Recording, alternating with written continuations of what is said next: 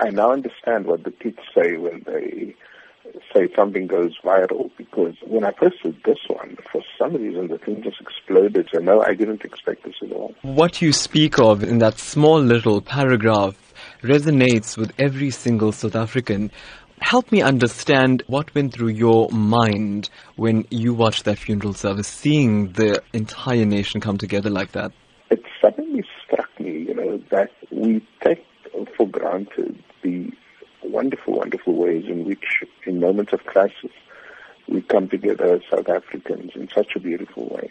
And knowing Kathy, you know, this was no accident. I mean, he he put together and, and his wife Barbara uh, put together this funeral in such a powerful way, but also with, with, without making a scene about it. So there's a lot of those things that if you just looked again, you know, you'd see amazing examples of solidarity, of interracial friendships, of, of interfaith community.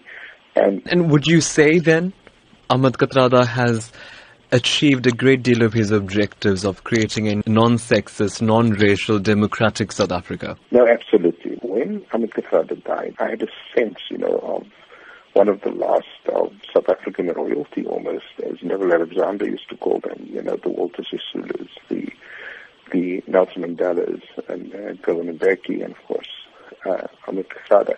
These were special people, you know. They weren't they weren't loud, they weren't obnoxious, they weren't sleazy, they weren't uh, greedy, you know. In having this simple, simple thing, you know, you at the same time make a profound statement Professor, yeah. yes, that statement didn't stop there. You know, many have said that Ahmed Kathrada stood up for injustice and stood up for whatever he felt in his heart to be incorrect. He did it again in death by the Kathrada family asking the President of the Republic to not attend. Your thoughts on the way Ahmed Kathrada stuck to his guns even at the end? If you listen to the letter that was written, uh, you read out at the funeral by uh, former President uh, Motlanthe, it was a plea. It wasn't sort of you must step down or else. You know, it was very much uh, look at the country, look at what's happening, look at what you're doing. You know, don't you think it's the right thing to do?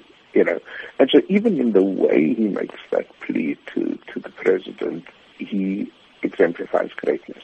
You know, it comes at a time when South Africans themselves are facing a great deal of uncertainty. And South Africans often lament to us that they're not so happy about being South African right now. And then you see something like Mr. Ahmed Kathrada's funeral. How then do you advise South Africans to draw a lesson from this and try and implement such a change in their daily lives? My advice to South Africans is, you know, uh, it's one thing to sort of say Ahmed Kathrada was a great man and all of that. That's true. It's another thing to say let's draw inspiration from his life and let's get up again and continue the fight against injustice, inequality, corruption, and the like. That, I think, is the real message of the funeral and the man.